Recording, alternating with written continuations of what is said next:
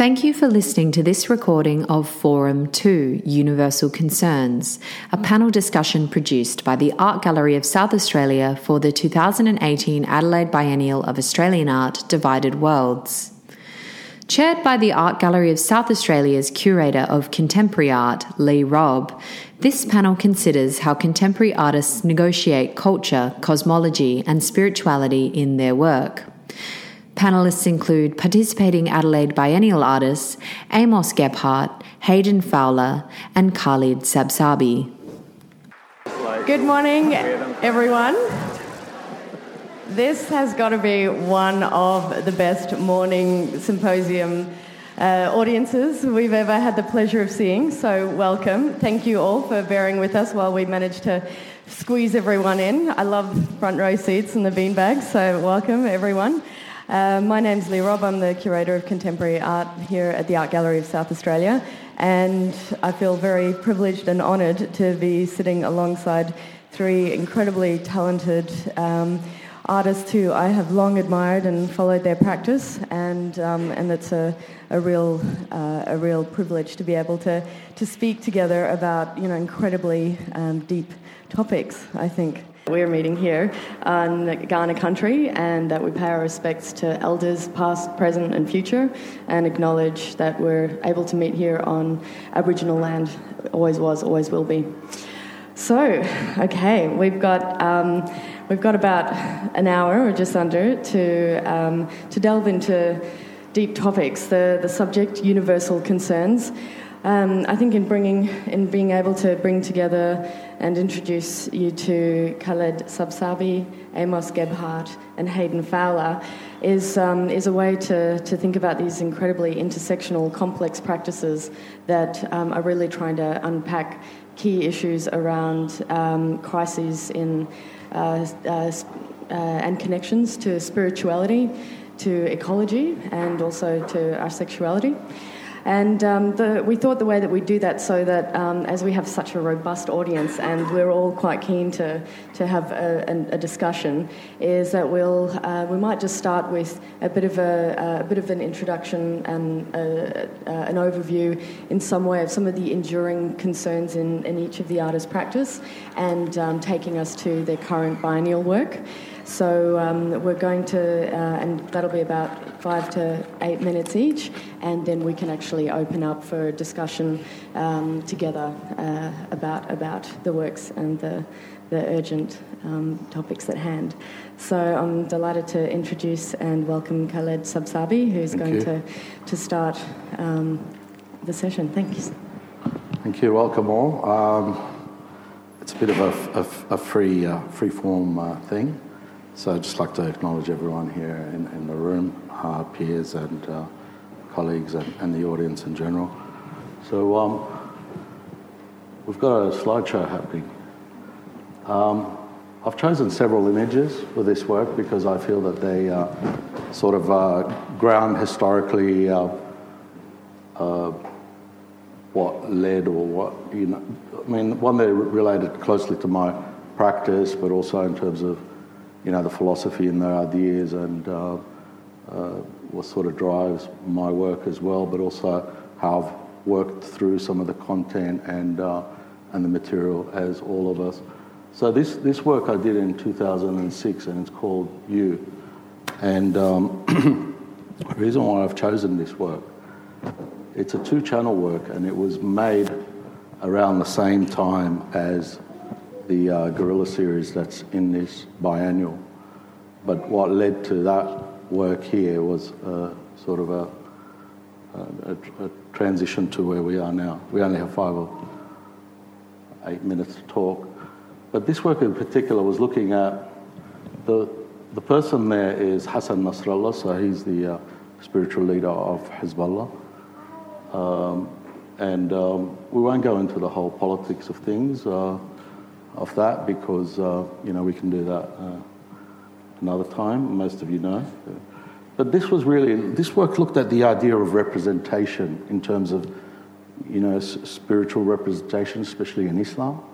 We, uh, at the time in two thousand six, was uh, uh, looking at this idea of um, uh, you know, how do you start to represent things in, in a in a place where, uh, you know, you were told and uh, scholars have told you over years, um, hundreds of years, that representation of, of creation form is a, t- a taboo subject, or it's a forbidden subject. And um, the idea of also the, the light and the vanishing as well, and so on. So these all came in, into play in that. But in relation to the work that's in the biennial now, is that um, th- this work was about, you know, the divine victory in two thousand six, the thirty-three-day war between Hezbollah and uh, Israel uh, was about the divine victory. So after the war, there was the whole sort of message about the divine victory, and then I, I witnessed part of that uh, um, uh, circumstance, and uh, uh, you start to sort of ask yourself, what does this divine victory mean? So uh, we had a talk this morning at Samstag, so I apologise if there's any repetition uh, for those of you who are there. So that's that's you, and you know, my work sort of re- looks at the collective nature of things as well. We, uh, not not they, and, and there's all that sort of Uh, play there. Um, next image, ninety-nine. So uh, ninety-nine was um, the idea of the externalised revolution, and as opposed to the internalised, and how they work. So ninety-nine representing the ninety-nine uh, uh, beautiful names of Allah and the attributes of Allah, and the other work is called ninety-nine Names. So it's also about finding a way that you work through things and you're able to sort of um, Uh, you know, continuously work through things, challenge yourself, rethink things, reposition things, and so on and so on, in terms of your growth, in terms of how you develop your ideas, and so on and so on, on on, on the life and also the spiritual sort of uh, uh, background. And this had, this this work was very simple. It's uh, uh, the uh, revolution, so it's dervish spinning. Uh, um, so it's the externalised and the internalised, which also refers to Sufi uh, uh, uh, um, practice and, and uh, philosophy in terms of the seen and the unseen realms and the worlds and so on. But um, this is the physical and externalised as opposed to the internalised revolution. So the act of the revolution, but also the internalised sort of uh, meaning of a revolution, or uh, the effects of that, and how, how how do you deal with the external as opposed to the internalised. So that's that one. Next one.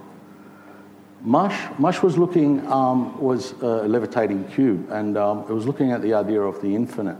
And in this, this work was, um, I think, two thousand twelve.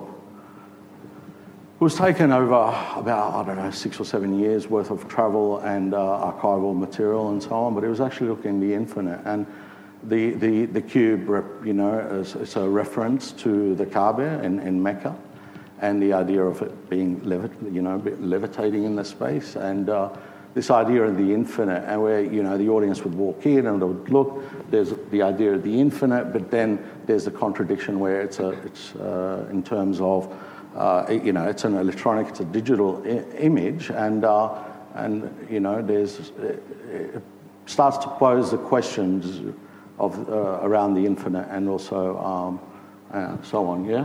So next one.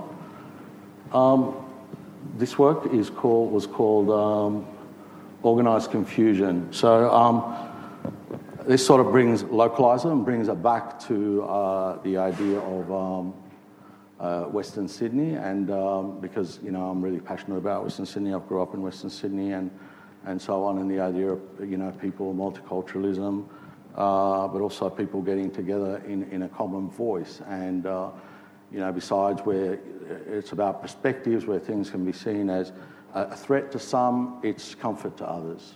So, uh, you know, it's all about per- perspective. Your experience, you know, reflects on your perspective. So before we, it's how we digest an image, how we see an image, how we, we come to a conclusion in terms of an image before we, uh, you know, actually understand what, what's going on. So the idea is, uh, you know, these are Western Sydney Wanderers fans, and, uh, and you know, it was the first time that uh, we saw uh, in Western Sydney, uh, as is probably a, you know, some of you are aware, and, you know, it's a, a, a really culturally diverse uh, community, and uh, uh, and to be able to bring people together and ethnicity is a, is, is a great thing, and I felt really uh, inspired to make this work because it was really the first time that I I, uh, I went to a football match and, and saw this, and uh, it was fantastic. Mm-hmm. And uh, and the idea, you know, uh, just how, how, how we digest image and how we process image. And of course there's the sort of the... Uh, The, the whole idea of how, how um, you know, subverting the image as well with with the uh, six-channel work there. Uh, next image, that's it. Uh, seventy thousand Veils. seventy thousand Veils was a hundred-channel video work. It was in three D. It was looking at the idea of, um, you know, uh, Prophet Muhammad uh, uh, said that there's seventy thousand uh, layers uh, of veils. Uh, between uh, uh, you and the divine number, between the divine and you. And then mm. Jalaluddin Rumi took that uh, uh, and he, you know, he spent, uh, you know, um, a lot and wrote about, you know, what what are these seventy thousand veils? What are they in terms of their thresholds? Are they uh, uh, levels, layers, and so on? So uh, in that interpretation, um, the, the work is... Uh, ten thousand photographs collected over seven years, seven odd years, uh, brought into Photoshop and then, um, you know, um, uh, pulled apart, um, you know, destroyed in a sense, and then recon- reconstructed. And the three D acts uh, uh, as, as uh, for the viewer, as an opportunity to be able to uh, cross, uh, cross that threshold. And we were talking about that yesterday, similarities and. And it's for the audience, and uh, um, sort of, yeah, do that. So um, I think that's. Oh, we got the last one. The work here. There's one more after this. Is there? Okay, sorry. Oh, it's all bit. So this this is one of the works there. So we return back to uh, the you know to this and uh, the ninety-nine names, and what what I uh, with conversation with Erica and. Um, It was, uh, you know, I started to work this uh, work at first, uh, and it was really about, um, you know, working with the content in terms of the actual circumstance and and so on. And uh, through this, it became a, a, a process where I came to realization that, you know, it's a meditative thing. It's about uh, uh, contemplation. It's also about inquiry and. Uh, And through that, we'll decide, well, we go back to this, uh, you know, idea of the the, the ninety-nine and, and, and so on. So, uh, um, you know, there's that sort of spiritual um, connection to that. What's the last one? Oh, At the Speed of Light. So At the Speed of Light is also at Ace Open. So you see the other one, the Gorilla ninety-nine names uh, at uh, Samstag, and this one's at Ace Open. So it's called At the Speed of Light. So... It, this work um, was really a, a concept. So as artists, and, you know, we challenge and so on. So uh, in in in um, in sacred texts, it's the idea we all know, the idea of uh, beings of light and uh, parallels and and you know uh, realms and so on. So the question was with this light is oh, sorry with this work was because it's really you know. Um, concept-driven, and the idea was that if we were to travel at the speed of light, will we interact with this other realm? And as as you know, uh, you know um, from from theory, uh, you know, um, if you travel at the speed of light, you can tear a hole in the universe, and we'd all be sucked into a black hole. So, uh, how do you manifest that into a, into an artwork? You know, with your limited uh, resources and so on. So that's the question of the day. Yeah. So uh, I, I, you know, I. Um, I worked with the Sydney Observatory uh, from my little garage in Bonnyrig in Western Sydney, and uh, found out the coordinates plotted, uh, you know, in terms of the time of the year, taking Earth's tilt and so forth, and uh, the speed of Earth and the rotation and so on. Utilised the speed of Earth, and then times that, and did you know the mathematics at all in the exhibition for you to see, and to be able to work out the exact time in terms of video, linear time recording. The amount of time I needed to record, which was continuous eleven days and thirty-four minutes or whatever, and then two hundred eighteen hours. And then you sort of speed that up to equal the one second, and that would what would be the speed of light. I mean, that, that's it. So uh, uh, there it is. So uh, solved. There you go. Just Give us, you know, who wants God, God particle, it's all here. Um, yeah, so this is it. Um, so that's so, so you can have a look at that. And the eleven, um, the eleven came about because the computer could not process all the uh, the uh, the data in one hit, so it had to be in eleven lots. So while you render those and do video, mm. you know, couldn't do you know eleven days. And anyway, that's um, the twenty-five frames are the twenty-five frames because it was shot in twenty-five frames, and it brings back to the to the thing where the text is the concept translated into the five most spoken languages, um, and that's and that's a, a gift, you know, because the idea of gift in in work, uh, barakah, which is to receive, to give and receive, um, is is important. It's also part of that work as well, and and the rocks sort of signify the the, the witness to our actions and and and our, and our life in in this form. So um, that's how it works. Perfect. Thanks. Thank you. Thank you.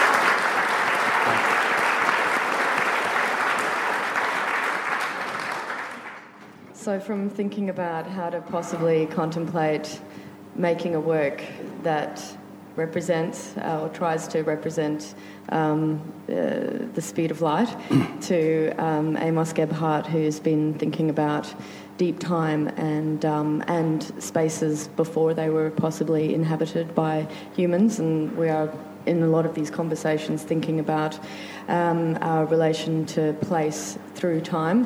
Time and temporality came up a lot in the last session, and you know is is something that I think each of you are also grappling with in terms of, you know, we were even talking about technology being able to catch up with ideas to be able to um, for, for you to be able to realise your works. All three of you um, work with incredibly ambitious um, and complicated, uh, you know, uh, moving image work as well, which, you know, Khaled, you've said that it's taken years to even be able to find the technology and the way to realise um, at the speed of light. And and I know that that's something that you've also been thinking about, the the duration and um, and, uh, and and temporality, using something which is linear ultimately, um, uh, you know, film editing and cinematography techniques, but trying to think of time either as circular or as a boomerang or as infinite.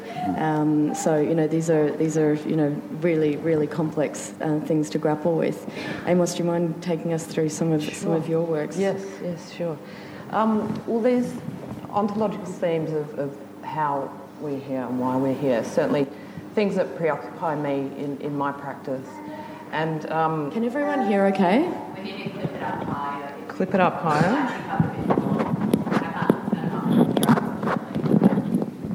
Or, or just yeah, yeah. roll my or just hold. I don't want to do that. There we go. How's that? Is that better?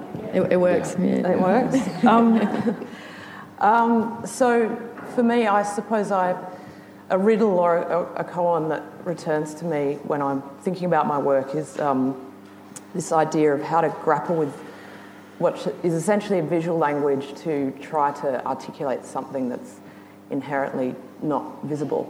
Um, so it's a it's a it's a riddle to try to get your head around how to how to create something that can be sensed but not seen. And um, the work that I, one of the works, um, Evanescence, that that I've made um, for the biennial, is, as the title suggests, it's it's looking at um, the idea of impermanence. And impermanence is something that pervades all our lives um, in different ways, I suppose. When you when you think about the birth and death of, of a day or, or a relationship or even a, a lifetime or a species, um, this idea of impermanence, I think, firmly roots us in, in the natural world. And so this idea of human identity and our origins in the natural world sort of um, frames a lot of my work. So dealing with elemental aspects like, like the sky or like wilderness landscape become very important in um, framing and composing the, the human form. So I work a lot with the naked human form, and um, there's there's a kind of intrinsic uh, honesty that I find that, that comes with just the the purity of the form of the body. And in Evanescence, I was, I was interested to represent the, bo- the body as kind of rising up out of the, the Earth's crust, as if it's, it's this material extension of, of the Earth itself.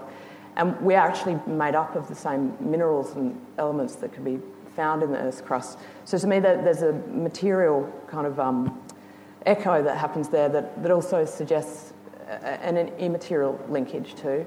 So I suppose Evanescence, I was, I was attempting to um, draw this visual, very strong visual connection between the body and the Earth um, in, in an attempt to, to suggest um, a spiritual linkage as well.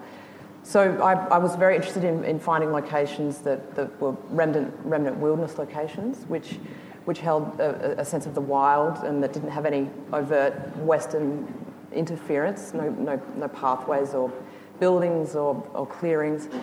And um, I think these spaces are very important to us, to us, to our psyches. They they kind of they kind of have this um, this ability to connect us to deep time. They're, they're the spaces where our very long stretch of ancestral lineage goes back.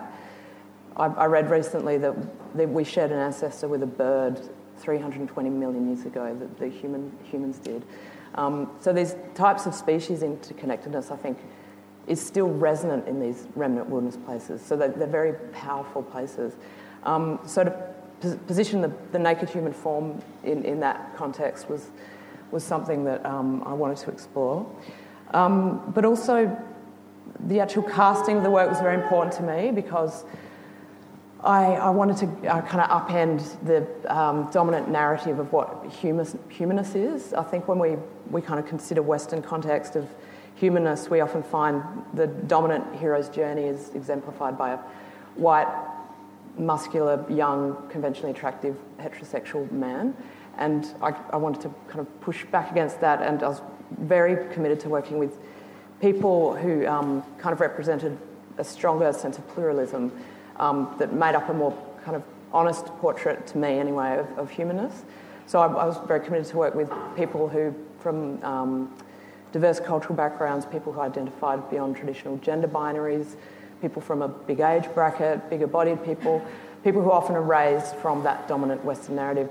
So that was also an attempt, I guess, for me to Um, see how multiplicity of identities could, could go, coexist in this work. Um, and there's a there's a strong sound design to this work too. Um, I, I wanted to work with the sounds of the natural rhythms of the landscape and see how they impacted the rhythms of the body and the modality of the, the, the human movement. And bird calls have become a very strong motif in the work. And um, there's a there's a pied butcher bird in here that, that is a very strong backbone acoustically to the work, and a, a, the, ba- the pied butcher bird diverged from the magpie six million years ago, so it's been calling its melody around the rock faces and forests of this country for, for six million years in one form or another. So I guess I wanted to pay homage to the unfathomable amount of time that that that, that, that, that is, and those bird calls kind of hold these these stories of resilience and, and survival that that I wanted to kind of celebrate um, in the work. And um, so that the, the concepts of interconnectedness between species is, is important to me. And Lovers is another work that I made up at Samstag. And that's um, a photo shoot I did with, with horses during mating season. And um, it was a very charged space. The horses hold a very strong sense of drama, and their body language is, is very um, beautiful to watch, but it's very complex. And so I shot them in slow motion to really get the minutiae of the way that their horse tail swishes and their ears go back and the intensity in their eyes to really draw this um, this powerful sense of narrative that goes on, um, because I'm interested in creating spaces where the drama of other species kind of has credence, and we can kind of leave this human-centric point of view for a moment and consider the, the power of the drama of the lives of the emotional lives of other animals. Um, and um, There Are No Others is another work. Have you just cycled through there? That's the work I made. Um, these bodies rise and fall in extreme slow motion, and everybody in the work um, identifies as uh, beyond gender binaries. So it's for me a work where I wanted to position the idea of that infinite sky space and relate that sense of fluidity of form in the elements to the idea of fluidity of gender expression, and um, that infinite way that we can express our gender if we actually allow ourselves to. Um, so that's that's probably it. I now. think I think that's beautiful. Thank, Thank you. you.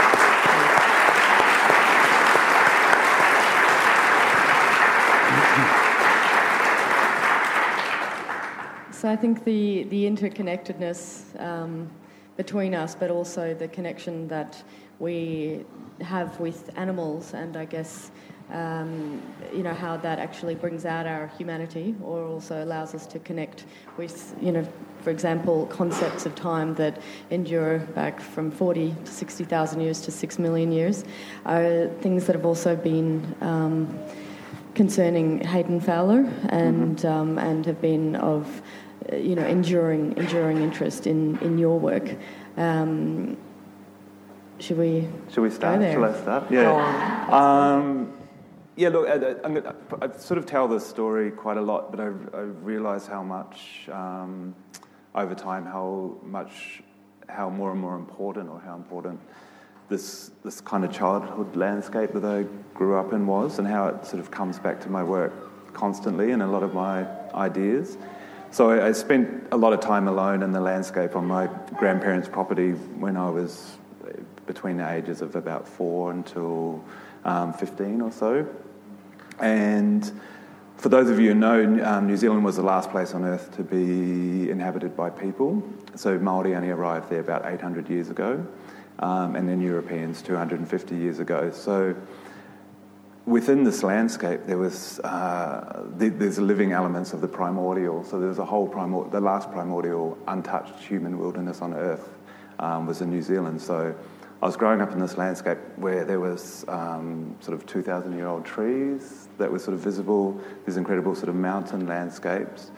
Then there was sort of the whole sort of written um, into the landscape, built, kind of carved into the hillscape remnants of um, Maori culture and civilization. And then there was this overriding um, Western civilization where the landscape had been cleared, the swamps had been drained, a lot of the animals had become extinct. So all within sort of one framework of image, there was all this kind of flux and change. And there's really, I think I got really in- interested in uh, landscape, uh, in, in time through that, because there's we have this sort of European overriding history where we're told of this ten thousand years of civilization, and um, but at the same time, until until two hundred fifty years ago, there was um, indigenous culture in Australia, there was Māori culture in in, uh, in New Zealand that were operating at a completely another level, um, and before that, these um, non-human natures that were were kind of existing. So I think from very early on, I was trying to understand this kind, this the ways these different time frames overlapped, and trying to understand what was coming out of this um, this kind of flux in the landscape, where you could see, I could really feel this um, resonance and echo of these this primordial landscape, because, like I said, there were still trees and remnants that, you know, those some of those trees were nearly two thousand years old when the first humans arrived, but they were still standing and living. And those trees, which um, would have been germinated by all these extinct bird species that were no longer there. So, um, and then there was, you know, all these introduced European animals, and, and you know, there were some. I remember, uh, you know, going to these little groups of forests where, or bush bushland on farms where a whole lot of chickens had gone kind of feral again and were sort of living wild in the bush. And then afterwards, I made a work, um, New World Order, where I sort of realised afterwards that I was actually sort of recreating that childhood image, and I hadn't even thought about it in the um, in the in the making of the work. Um, and then, so I guess there's, and, and within that landscape, there was also a whole lot of industry and a whole lot of sort of twentieth century um, post World War Two sort of chemical pollution going on and destruction. And then I guess also across my lifespan, there's been this introduction of technology that started to. Um, to sort of pervade everything, and sort of technology has now started to sort of kind of replace this, replace the natural world, or um, sort of replace human culture in a way. So I think my whole the whole experience of um, trying to make sense of that landscape and that world um, has really sort of resonated throughout um, throughout my practice. Um, the work in in Eelsong and the Biennale was, I, I guess that's that's ba- based from another childhood story on that landscape, because I would. Um, Um, there was, you know, creeks and sort of remnant swamps on this land. So it, when my grandfather would, the days we would kill chickens, because he had his own chickens, and we'd sort of butcher them and we'd keep the guts, and then at night go down in the dark with a torch and put the put the chicken guts in an onion bag in this in the stream and just kind of wait there for the for eels to, to see if eels would, eels always came up. But in Māori mythology of the in, of that place and that landscape, when when Māori first arrived, there were six metre long eels that would often kill um, or eat people, basically, because they grew to hundreds of years old, um, and they were really quite revered, and they became mythical creatures and and sort of inhabited um, ha- inhabited the kind of underworld of New Zealand, which is has. If you know that landscape, can have a real, quite a dominant kind of presence, this black kind of underworld. Um, and I always felt like the eels kind of emerged or appeared from that um, from that space. Um, yeah, so I would be sitting at the stream at night, you know, just kind of hoping for one of these kind of mythical, and thinking about one of, you know, just maybe there's still a remnant, mm-hmm. um, one left somewhere that's going to um, smell this chicken guts and kind of appear. Um, and I, and uh, I mean, probably jumping around, but the um, I guess the other thing in that space too is how, like, my whole sense of making my my whole kind of making sense of that landscape as well in spiritual terms was through um, through Māori culture and, and through design and song, and even just seeing it as an outsider. Just the form of the material culture, the form of the design, the colour that was used, the sound um, that were made, conjured up and um, articulated that landscape in um, in a way that I could really understand on a spiritual level.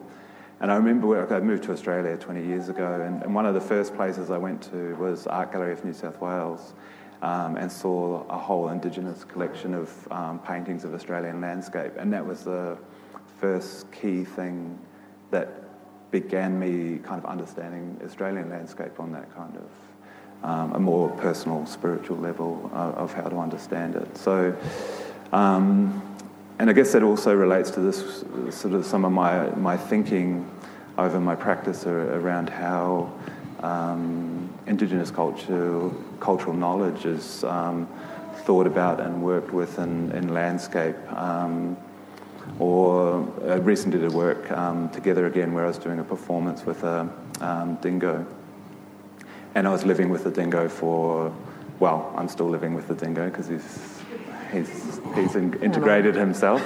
Um, but um, yeah, the idea with that work was, because I, re- I was reading up quite a lot about um, forming a relationship with the dingo, and the whole idea of the work really was creating this sort of intimacy with... Um, with an animal, and in this case a dingo, and because they're such kind of shy um, animals whose whole all of their relationships are kind of based on trust and intimacy, I spent a month with him before the performance getting to know, you know, sort of us getting to know each other. Um, but also, and the more I sort of think about um, the dingo as a cultural symbol, and and you know that their history is a, a you know as cu- cultural property in Indigenous culture, and the way that those kind of relationships are really ignored in in colonised um, colonised countries, and kind of the relationship with the dingo is very is then rewritten in a very Western way, whether that be positive um, or negative. And similar, so similarly with the eel in the New Zealand, in New Zealand, which is another really important cultural. Um, It's called it. They would call it the tonga, which is like a cultural treasure in, in Maori culture. So, and but then white um, kind of white civilizations come in and, and kind of performed war on eels because they were competing with European introduced fish, um, or they thought they were. So there was bounties on their heads. So particularly in the sixties and seventies, there were millions of giant eels just slaughtered for, for bounty, basically. Um, without any sort of regard to their im- cultural importance in, in Māori culture or their ecological importance. Um, and there's sort of other sort of new history or new relationship written about them.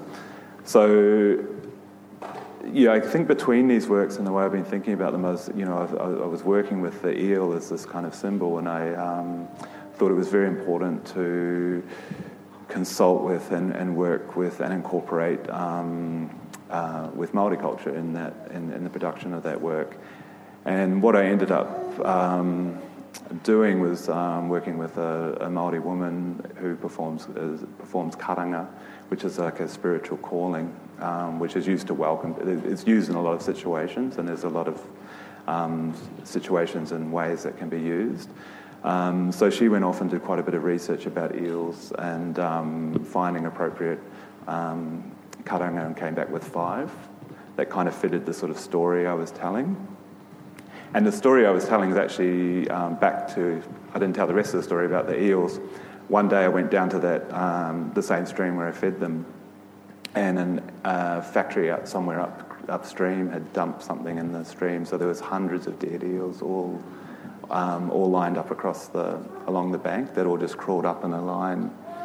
Um, and I never ever told anyone about those stories, but these are the kind of traumas I think that we're facing on a daily basis. I mean, in Sydney recently they've been cutting down um, thousands upon thousands of hundred-year-old trees or older, and um, the sort of trauma that the, for people who are sensitive to that thing, the, those kind of things. And I think those are things we live with um, all the time. But anyway, so then so I was sort of creating this narrative in my work that related to um, to this story of my relationship to the eels in this particular place. Um, So and was relaying these stories to, to Betty, who I was working with, and um, so she sort of curated this selection of five karanga around this around this story. So, but I very much handed it over to her um, to bring those back and perform them in the way that she wanted, and in her, and in the order. She had a very particular order.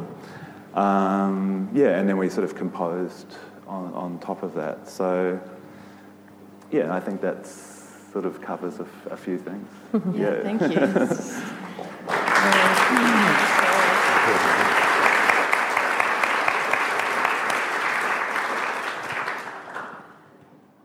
So, you know, I think what's uh, quite profound and moving in, in all of your approaches is uh, the way that art can possibly act as a, as a lamentation, a meditation, or also um, a, a way of uh, even contemplating, you know, unfathomable time, or also unfathomable moments of destruction, mm. and and as ways to acceptance in in, in certain in certain ways.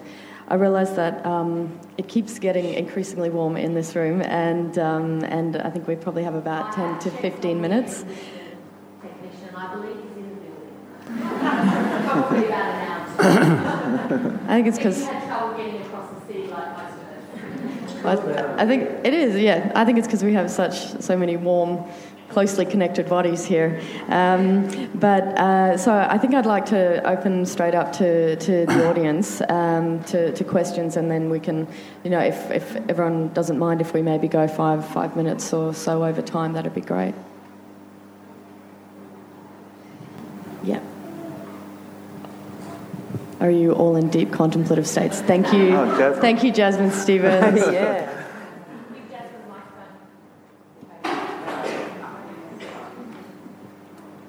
Oh, well, thank you for uh, wonderful presentations.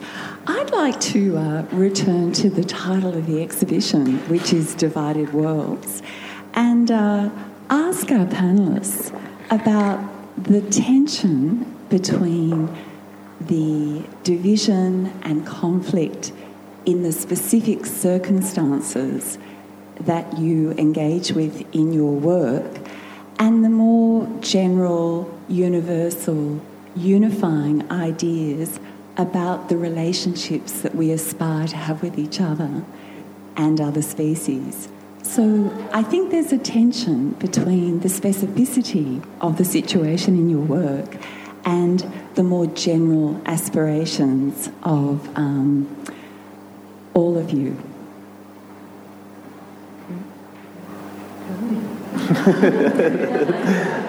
um, uh, I'm not so quite between, sure. Perhaps thinking about yeah. the, the, the, title the specific, the, um, the, the the works that you've made as very, you know, connecting to very specific moments or stories or histories, and then um, how those connect to larger universal mm, okay. concerns. Is that about it? Yeah. yeah.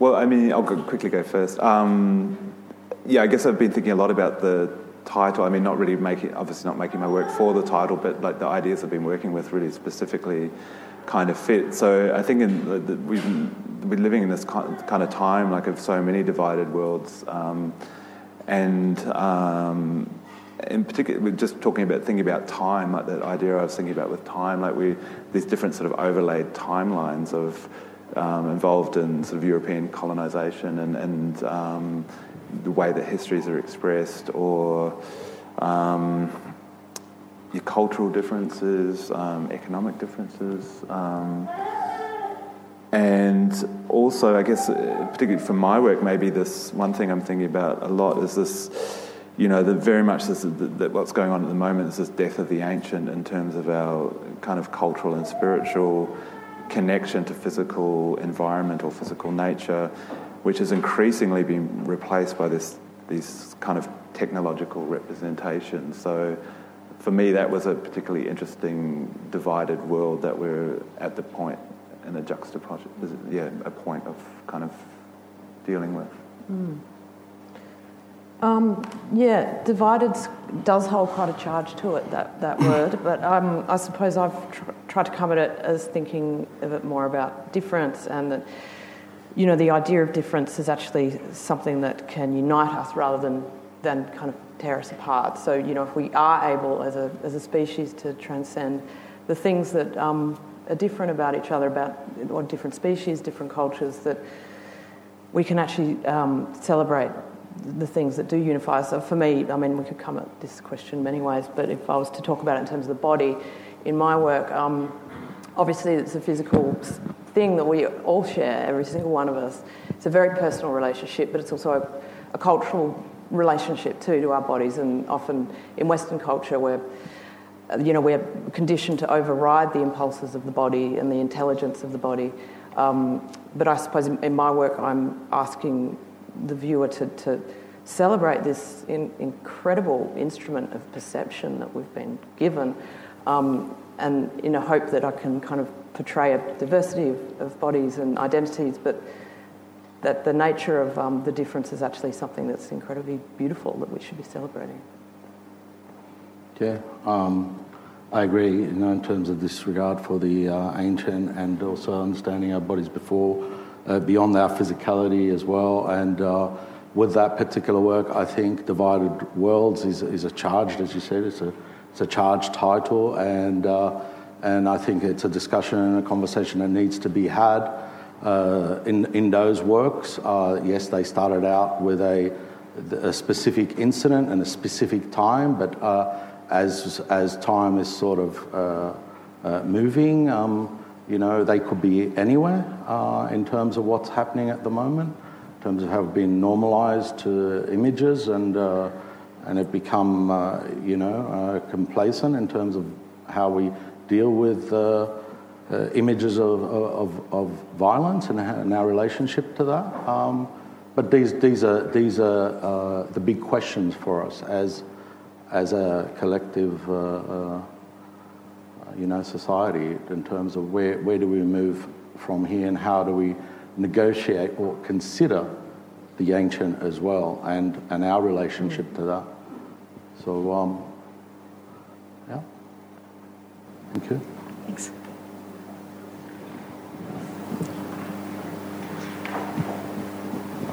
Um, look, it's just an observation, really, um, and I hope it doesn't seem so obvious and banal, but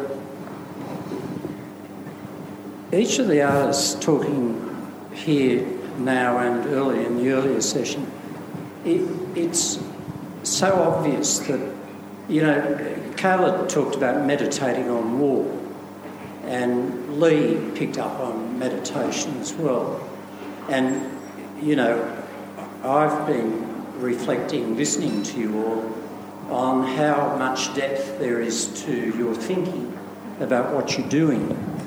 And I think there's an interesting observation about art making to the extent that these artists reflect that kind of depth about where they're coming from in making their art. And it's not about impulse, not that there's anything wrong with impulse, but it strikes me that it's a particularly interesting almost phenomenon of, of, you know, that we've seen here today, and I think it's reflected generally in the Divided World show, this depth of thinking from artists. I just wanted to make that observation. Thank you. Is there another one? There's a lady there. Someone in the middle. There's a yeah. lady in the green there. Do you mind if maybe you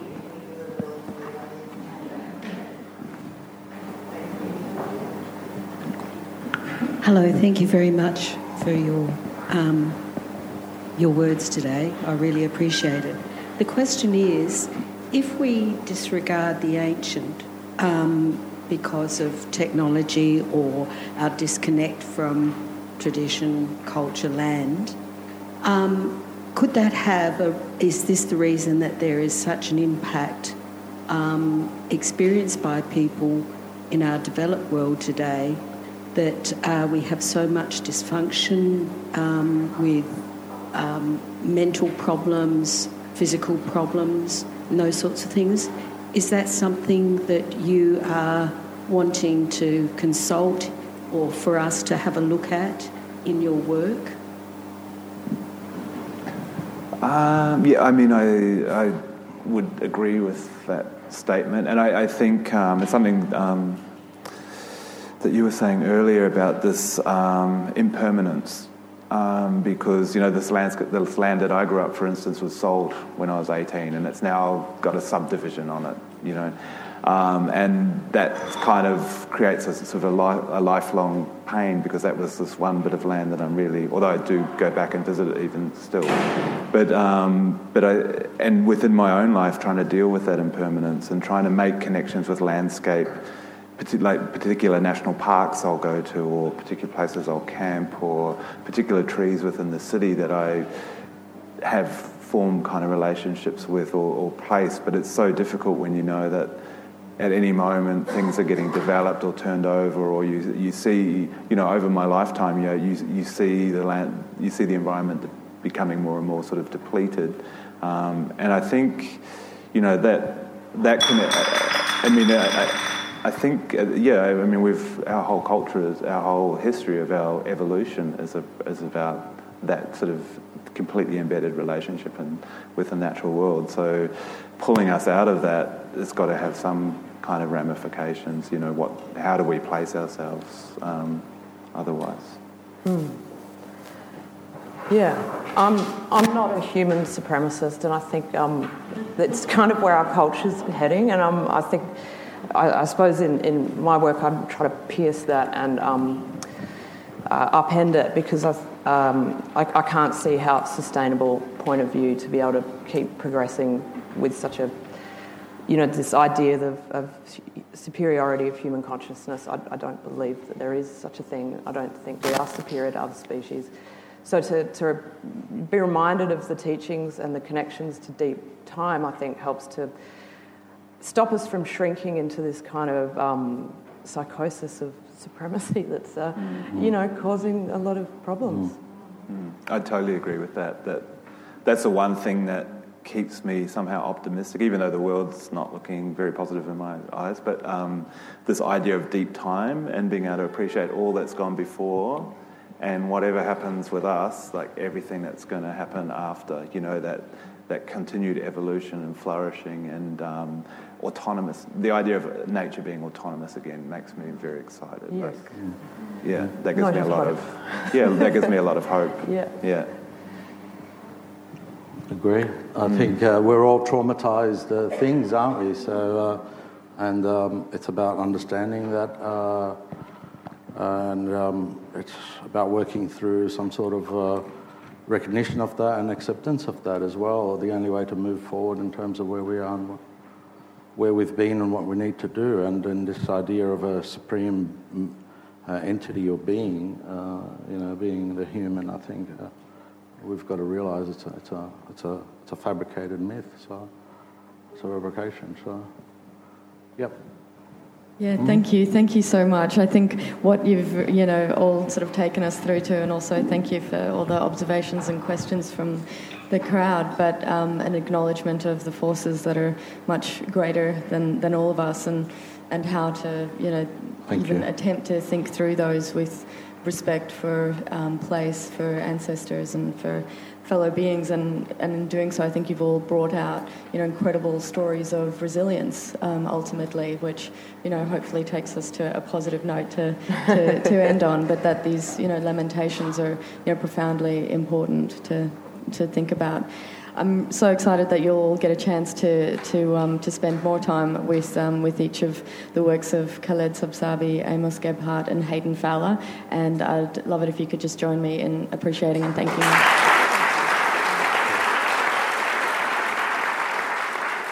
Thank you.